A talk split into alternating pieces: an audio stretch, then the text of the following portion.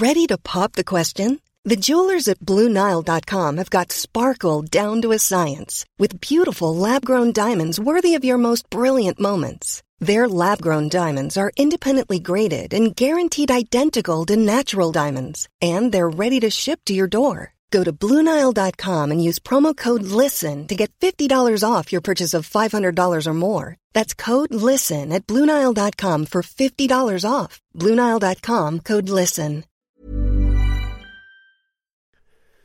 The following on podcast is proudly sponsored by Barbados Tourism. Before we kick off uh, the show, I just wanted to take a moment to remind you that the ICC Men's Cricket T20 World Cup final is taking place in Barbados this summer. This, by default, gives all of my fellow cricket fanatics the perfect excuse to go and book a holiday to Barbados in June and experience firsthand the euphoric atmosphere at the Kensington Oval, the cricket mecca of the Caribbean. If the cricket alone isn't enough to tempt you, then let me be the one to remind you that a trip to Barbados can also include leisurely strolls along the breathtaking coastline, mouth-watering flavours of the world-class Bajan cuisine, and of course, plenty of rum. Head to visitbarbados.org forward slash cricket today to book the trip of a lifetime to Barbados, the best place to be a cricket fan.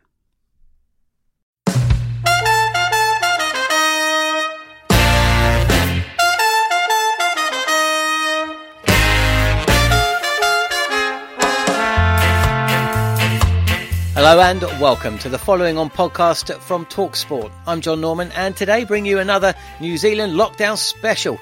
This time with the only man to play 100 tests, 100 one day internationals, and 100 T20s. The former Black Caps captain and current star batsman, Ross Taylor. Okay, Ross. Well, first off, thanks so much for joining me on the following on podcast here on Talksport. Um, a couple of weeks ago, we had Ish Sodhi on the show, and I asked him what song would he like me to introduce him to, or in terms of a, a ring walk. Now, it surprised me that he didn't choose one of his own songs. Um, but yeah, I was about to say, did he did he choose a rap song or? Well, he did. Yes, he did. He chose he chose Biggie Smalls. So, um, so wow. if you if you were to walk out, uh, not to take on Sonny Bill, but if you were to walk out boxing ring style, music blaring out, what song would uh, what song would you choose?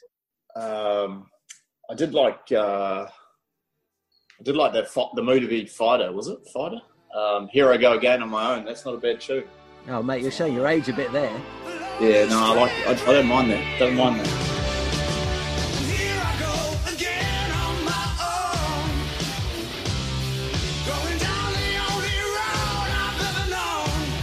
bit of a classic. All right, well, I'll put that on the start of the, the podcast. Um, Okay, well, look, we'll just start off. With, I'm just going to fire a few questions at you. So the the first thing that comes to mind, um, I just uh, I've got ten quick questions for you. So, starting out, what two bowlers did you find the most difficult to play against? And you can choose one spinner and one fast bowler. Uh, I, I, guess I just have to answer it like I answer it to most people when they ask you. Murali, Murali for the off spinner, uh, for a spinner, and uh, Malinga. Uh, always always a difficult uh, proposition, both of them. Most underrated teammate you've ever played with for New Zealand or, or anywhere? Um, I'll go with uh, Jesse Ryder. I think mm. probably more, not necessarily underrated, just um, probably didn't play as you know one of the best players, and, and as a junior and and at the start of his career, I think he's probably even better than Kane Williamson. But um, he definitely didn't have the career that he should have.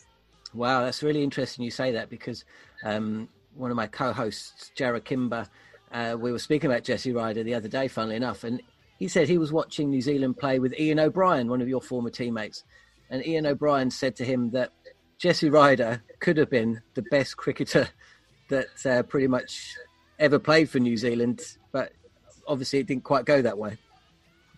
No, definitely, I, I, I definitely agree with um, with Olba there. He in terms in terms of talent, um, no one comes close. I don't think. Um, but you know, obviously, cricket is, is a lot more than just talent and and the way you apply yourself in different things. And um, you know, I guess that's where um, you know other players have surpassed him uh, over time. And um, you know, it's disappointing, but you know, he did play some special knocks for New Zealand at the same time. Have you always worked hard? Um, I think ever since I was a youngster, I um, always I always had a lot of balls. Um, to the annoyance of our neighbours and probably mum and dad, I used to spend. I had a ball on a string uh, outside the front of our house, and I used to spend and hit um, hit balls for you know two or three hours a day, um, even in the winter, which I got told off a, a lot or, or, yelled at from neighbours telling me to be quiet at nine o'clock at night. But um, it probably it probably helped me in my work ethic as a, as a professional cricketer later later in life. Who was the most underrated opponent that you played against? I'd say he probably doesn't get the accolades that he should as as Hashim Amla. Mm. Um, I think uh, you know I think we talk about the big four a lot. I think um, Amla and the way he plays and the way he carries himself both on and off the field. I think as a credit to himself, but um, to his country. I think um, you know his record is amazing. The way he's quickest to all these ODI records, and um, you know I think I'm not sure why he probably doesn't get the accolades he, he deserves. Who was the best captain you have played under, and why? Um, yeah, it's a tough one. I've been played played under some very good captains. Um, over time um, and some very uh, famous captains. But I think um, the one that I enjoy the most is um, is probably Anil Kumble. I think um, I think playing under Kumble at IPL, um, the way he interacted with all the players and um, you know both very high profile and, and the younger younger players who were just establishing themselves, I really enjoyed and, and, and really admired the way he went about things. Anil Kumble once described you as a murderer of spinners. How did you become so adept at playing spin growing up in a country that doesn't necessarily associate itself with spin bowling uh, quite as much as some of the others on the subcontinent? Oh, I think I've still got a lot to learn when it comes to playing spin. I think, um, I guess when I first came on the scene, um, at, I guess at IPL level and, and 2020s was sort of just emerging. Um, I guess in the role that we had uh, in the middle order, you know, there was only one way of playing spin, and that was to try and um, attack them as soon as possible. Where I suppose the game's evolved, and, and I've had to change my game, where spinners are quite often the or the highest ranked um, players in the world, but but also the hardest to get away. Um, so, oh, I mean, it's a I wouldn't say that um, I'd play spin like I did probably 10 years ago, but um, I, I did enjoy it was a lot easier to attack them um, than trusting your defence, I suppose. Uh, what was the best innings you watched from the other end? Oh, um, that's a good question. um, there's a couple of there's a couple of one day hundreds um, that I thought Ponting early on in my career, I felt like he was very in control, and no matter where we bowled to him, he had he had an answer for it. Um, um, a couple of times in the subcontinent, Kohli and, and Sehwag, I, I, feel like anywhere we bowled to them, we had no answer. Um, so they're probably three that come to mind now. And what about from a Kiwi perspective? Someone you had your feet up in the dressing room, or maybe as a non as a batting partner, you just sat there and thought, "Wow." Um, from, from probably a non-striker's point of view, I think uh, Martin Guptill got 180 um, out here in Hamilton against South Africa, and it was quite a tough, quite a difficult wicket, and we might have only been chasing about 280 anyway. Um, but that 180 was probably I put better than his 230 and and his 180 against England and Southampton. I thought that was a fantastic innings and something. Um, and I, I, guess because I was at the other end and, and how difficult I found it, that's why I thought it was one of the, his best innings and, and probably one that I, I, admire just off the top of my head now. You and Martin Guptill have a, a, a great relationship. You were obviously very close and uh, schooled by uh, Martin Crowe as well. What do you put down the reason that Guptill didn't quite make it at Test level when his talent is so clearly there for all to see? Um, I think for me, it's probably finding uh, what the best position for him was. Um, was it opening the batting or batting at five? I think if you give a guy an opportunity up the top of the order, or you ask him, I think Guppy always wanted to open. Where um, I always probably felt he was more of a, a five six um, player who could could come in, um, you know, when the ball is a little bit older and, and come and dominate an, an attack. And I guess in one day cricket, you, you've got two slips and the bowler comes in and swings it away, and you get a outside edge second ball. It goes to it goes down to third man, where I guess it's it's packed in a, in a Test match cricket, and, and that's probably um, you know been his downfall as an opener. But then I, I personally don't think that that was his best position um, in the team. What's your biggest sporting regret? Biggest sporting regret? I don't know if it's a regret. I wish the result in uh, Lords last year was a bit different. well, you brought it up, mate, so I'm going to have to ask about it. But but yeah, go on. Um, sorry. Yeah, I mean, it's one of those ones where we probably we probably had a lot of luck leading into it, but it was something that I'll never forget. And um, even though we are on the wrong side of the result, um, you know, it was probably go down as one of the greatest games, if not greatest one-day games in the in the history of um, of one day cricket, and it just happened to be a World Cup final at Lords, the home of cricket, um, and and obviously someone was going to win their first ever World Cup, and it was just disappointing for us that it wasn't us. When you uh, when you're trying to fall asleep at night, and there were so many moments in that game, I was there as well. Um, there were so many games uh, moments in that game that went against New Zealand. You know, you have been given out incorrectly, and obviously not having a review the ball hitting the bat, the uh, Trent Boult hitting the, the, the boundary. I don't need to go into it, but uh, Jason the, Roy getting an LBW first ball. Oh, that one as well. Murray, there were so Murray, many, weren't there? Murray not giving him out. is that is that the one? I mean, what what's the one that that still, as you're oh, dropping the, off to sleep, the, you think of? Oh, I was backing up the throw from Guptill. Um, oh, that hit the bat, oh. um, oh. and I was at what I was at point. The home was at short third man, and then it, it just hit the bat so hard. I can just see it trickling over, hitting the rope. Now I was like, even Usain Bolt, even Usain Bolt wouldn't have been able to chase that ball down. It was going that fast. Um, but uh, I mean, I look at it now, look back on it, and and you do. Obviously, it's disappointing, but you do have to have a bit of a smile at the same time.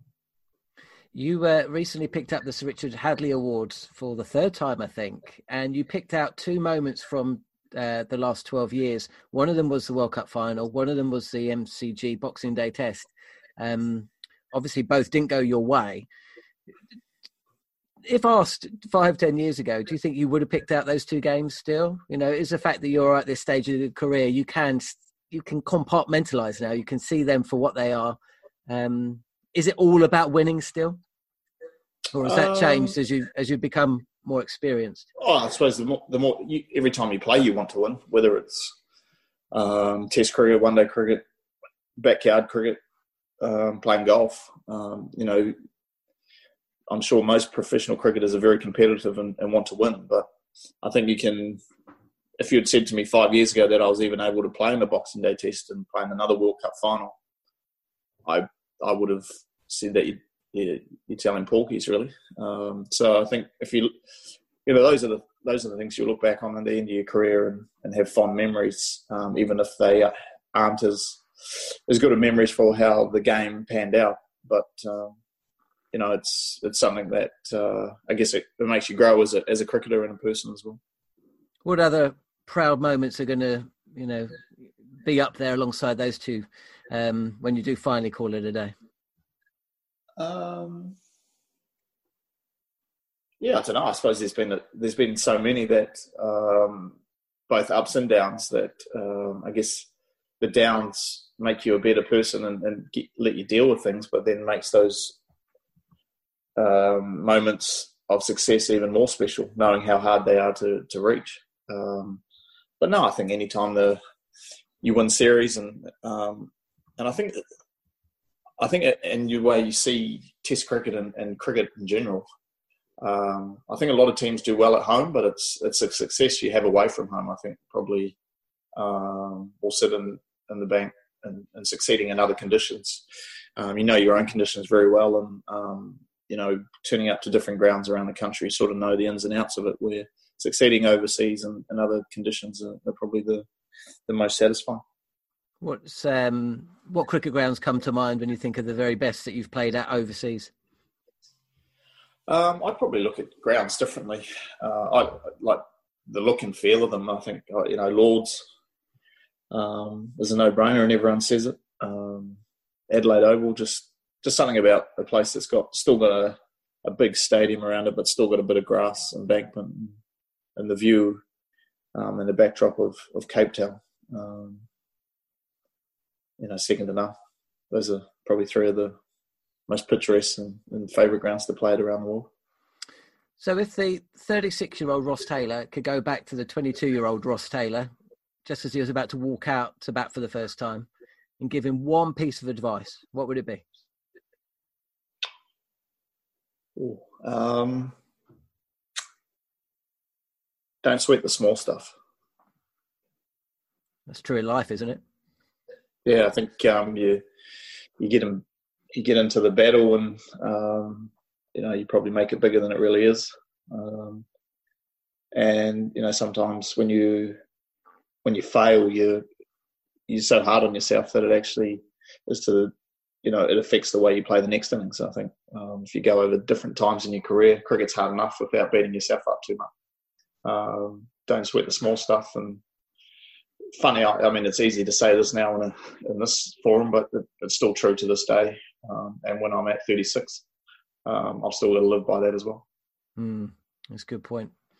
Um, what would you say is the most hostile spell of bowling that you've faced?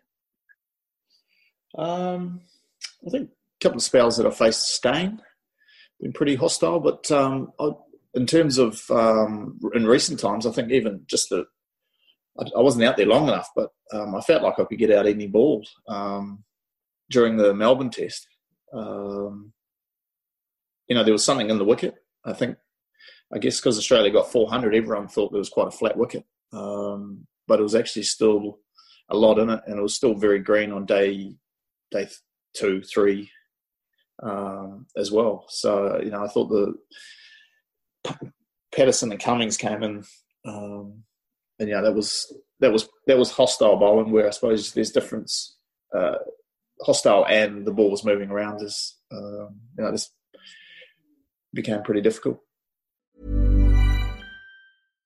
If you're looking for plump lips that last, you need to know about Juvederm lip fillers. With Juvederm Volbella XC and Juvederm Ultra XC, your lip look, whether it's subtle or bold, can last up to one full year with optimal treatment and no additional maintenance. Find a licensed specialist and see if it's right for you at Juvederm.com today. That's J U V E D E R M.com. Add fullness to lips in adults over 21 with Juvederm Volbella XC or Juvederm Ultra XC. Do not use if you have severe allergies or a history of severe allergic reactions, or if you're allergic to lidocaine or the proteins used in Juvederm. Tell your doctor if you have a history of scarring or taking medicines that decrease the body's immune response or that can prolong bleeding. Common side effects include injection site redness, swelling, pain, tenderness, firmness, lumps, bumps, bruising, discoloration, or itching. As with all fillers, there's a rare risk of unintentional injection into a blood vessel, which can cause vision abnormalities, blindness, stroke, temporary scabs, or scarring. For full important safety information, visit juvederm.com. Hey there, it's Michele Norris. I'm host of a podcast called Your Mama's Kitchen. When I travel, I'm usually looking for a way to find a taste of home when I'm not at home. And one of the things I love to do when I am at home is entertain. And Airbnb allows me to do that. When I was in California recently, I rented a house that had a great kitchen. And when we were sitting around the table, we we're all thinking, we're in someone else's house. Someone could be in all of our homes as well. If you have a home, but you're not always at home, you have an Airbnb. Your home might be worth more than you think. Find out how much at airbnb.com/slash host. The following on podcast is proudly sponsored by Barbados Tourism. If your passion for travel is on par with your passion for cricket, then I have some excellent news. The ICC Men's Cricket T20 World Cup final is being hosted in Barbados this June, which makes it the perfect destination for your summer holidays this year. To make the most of your trip, you can also experience eight matches from the series in Barbados, including England against Scotland and England against Australia. In under a month's time, you could be spending your days exploring the vibrant streets of Bridgetown, drinking rum in the sunshine, and experiencing exotic Bajan delicacies in the culinary capital of the Caribbean. There truly is something for everyone. There's no need to wait a second longer. Head to visitbarbados.org forward slash cricket today to book the trip of a lifetime to Barbados. Truly the best place to be a cricket fan. What was it like just going back to a point you made, you know, playing at the Boxing Day test, result didn't go your way, but coming up against such quality opponents and having so many Kiwis in the in the ground as well, it must have just been a quite a surreal moment at times. Yeah, I think um, you know cricket. Cricket is not our national sport, um, but we grow up watching, and with the obviously similar time zone um, with Australia. Uh, you know, most most New Zealanders know about the rivalry in cricket and the underarm, and we can go on and on. But um, you know, I think there's something extra special about a Boxing Day. Know, you, it's a majority of people in New Zealand would, would switch it over and, and watch and, and, know the significance of it. And we hadn't played there for thirty odd years. Um, I think we probably made it a big, big, a bit bigger deal than we than it was. I think it was a fantastic opportunity, but uh, it was a bit, little bit like the World Cup. I think we probably made it a bigger deal and sometimes, I suppose, with the mindset we went into it at the World Cup uh, in 2019, you got to lose a World Cup to win one. I think you know the next time the team does go over and play, uh, hopefully it's not 32 years, but if it is in the next um, four or five years, I don't think uh, the occasion will will be as great as as I think we made it out to be. Yeah, and maybe you know half your team won't go down with injury as well. Maybe a, a little bit of luck yeah. might, might even even itself up. I think so. I think, but the, I mean, it was such a, a special occasion. Your family and friends, where I think um, they made it. But then, you know, I don't think those distractions will be as big the next time for hopefully a lot of the guys who would who were to go back. So obviously, as we sit here now, uh, coronavirus has brought a halt to cricket around the world. Um, if it was a situation that was to be brought in that only one format could be played for the next couple of years, to see your career out, which of the three formats would you choose? um, oh, I mean, the way my career's gone, you know, the emergence of 2020, um, 2020 cricket is, you know, it's brought in the crowds and, and it's a short format. Um, I guess from a from an entertainment point of view, I'd definitely say 2020 cricket. But then, in terms of probably the format that I've done the best in, um, I would like to play one days, but then at the same time, I'd like to finish on Test cricket being the ultimate. Um, and if and if uh, coronavirus, we don't get that bigger crowds anyway, so it won't feel any different if uh, we played Test cricket. So I'm just stayed on the fence there, and apologies. you did. You did very well. Um, I mean, you you dominated T Twenty cricket for a for a number number of years. You know, at that time, did you consciously focus more on that side of the game? Has there been periods where you have had to focus on one of the three formats more than the others? Um, yeah, I think you, you, I think you have to. Um, and then sometimes you you change and um, have you know I guess there's World Cups, there's one day World Cups, there's um, there's no World Cup, so you focus on Test cricket. I think, and there's a, there's a stage in the middle of my career where I found that I had a different grip in my with my technique, and then I found it too hard to change in between. Um, and I guess that's where it would almost it was good for white ball cricket, but then Test cricket will take me one, you know, a warm up game or a Test match to get into it to, to try and change a grip and, and get back again.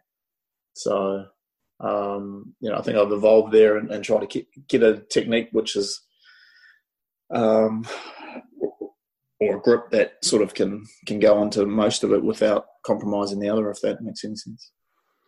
When you see the youngsters coming through the game, do they still talk about the longer format Test cricket, or do you think there's a lot of lip service played to, to the game, but in reality, I, in reality, that, I mean, that's a very good question, and and I, and I and I do I do genuinely believe that seventy or eighty percent of the players um, still love and want Test cricket to be the ultimate. But I, then then there is the odd person that I think and agree with you that um, you know they're saying what people want to hear. Um, but then I also admire the people that uh, are honest and say that they want to just play 2020 and, and that's the pinnacle. Mm. Um, and, and, and, and you got to respect them for that as well and, and respect their honesty. Yeah, I agree. I agree. I think actually 2020 has just given more cricketers more of a career, really, to be honest. So, um, yeah, I'll go with that. Well, exactly. I suppose, but at the same time, I suppose coronavirus has um, closed a lot of borders. So it'd be interesting um, whether players stay in the game a lot longer at international level, knowing that, um, and I suppose being a rugby nation, a lot of our players go over to Europe, whether that's still around and, and is accessible uh, going forward, we'll just have to wait and see. In a post Ross Taylor world and hopefully a post coronavirus world, how positive are you about the future of cricket in New Zealand? I think it's um, I think it's it's pretty good. I think our stocks are as high as they've ever been in terms of depth. Um, we've got a good nucleus of um, senior players and and some very good youngsters, and, and and I suppose we don't have the the budget or, or, or the player player numbers that some of the other countries have. But um, as long as we continue on and, and, continue to try and get better and utilise our resources as, as good as possible, um, then hopefully you know our team going forward, um, you know, can continue to improve. You don't want it to go backwards, but um, you know, when when some of the big players, um, you know, decide to start pulling pulling back a little bit, you know, there's going to be big holes when when Kane and and Trent and, and Tim do finally, um, you know, call it a day whenever that is. But um, you know, hopefully then the youngsters and and that can can take take the lead and um, and build on what uh, what the team has done over the last few years. Well, that brings us quite nicely to, I suppose, the end of the interview. And So, thanks so much for giving me some of your time. But what is the future for Ross Taylor then? have you uh, have you got any ideas about how the next three or four, five years might pan out? What's uh, a life outside of cricket for Ross Taylor? Is that a possibility once you stop playing? Oh, I think I think so. I think um, you know you give all your efforts to um, playing the game that you love, um, and the game's been good to you. But um, you know, I just got to. I still feel like I've got a couple of years left in me. Um, still got the the drive and hunger to get better and um, and hopefully score a lot more runs. Uh, 20, 23 is is hopefully the goal.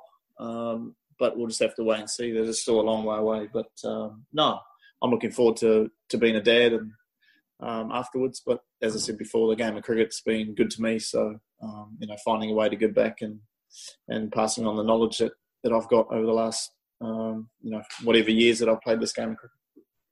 And last question for you, mate. When Jacinda lowered it from level three to level two, what were the uh, what was the, how did you spend that first day of blessed relief out out of lockdown? To level two. Yeah. What? Did, how did you um, spend? Uh, how did you spend first day of level two? We uh, we went to the beach. we went to the beach.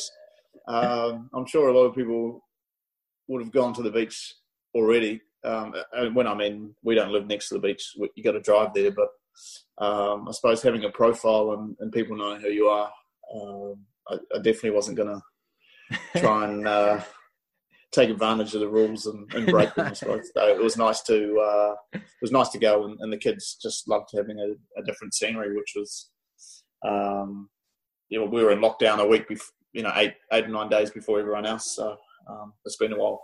but good.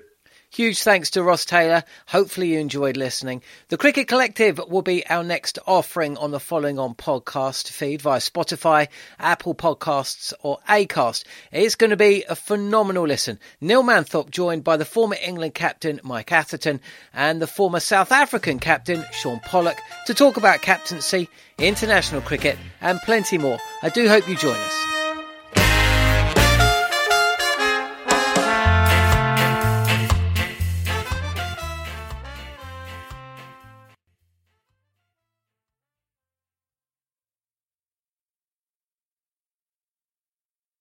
The following on podcast is proudly sponsored by Barbados Tourism, and this is your gentle reminder that Barbados is the best place to be a cricket fan.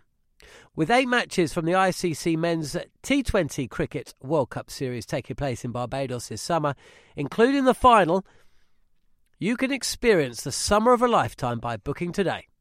Aside from immersing in world class cricket in the sunshine, Barbados is the dream destination for all travel enthusiasts.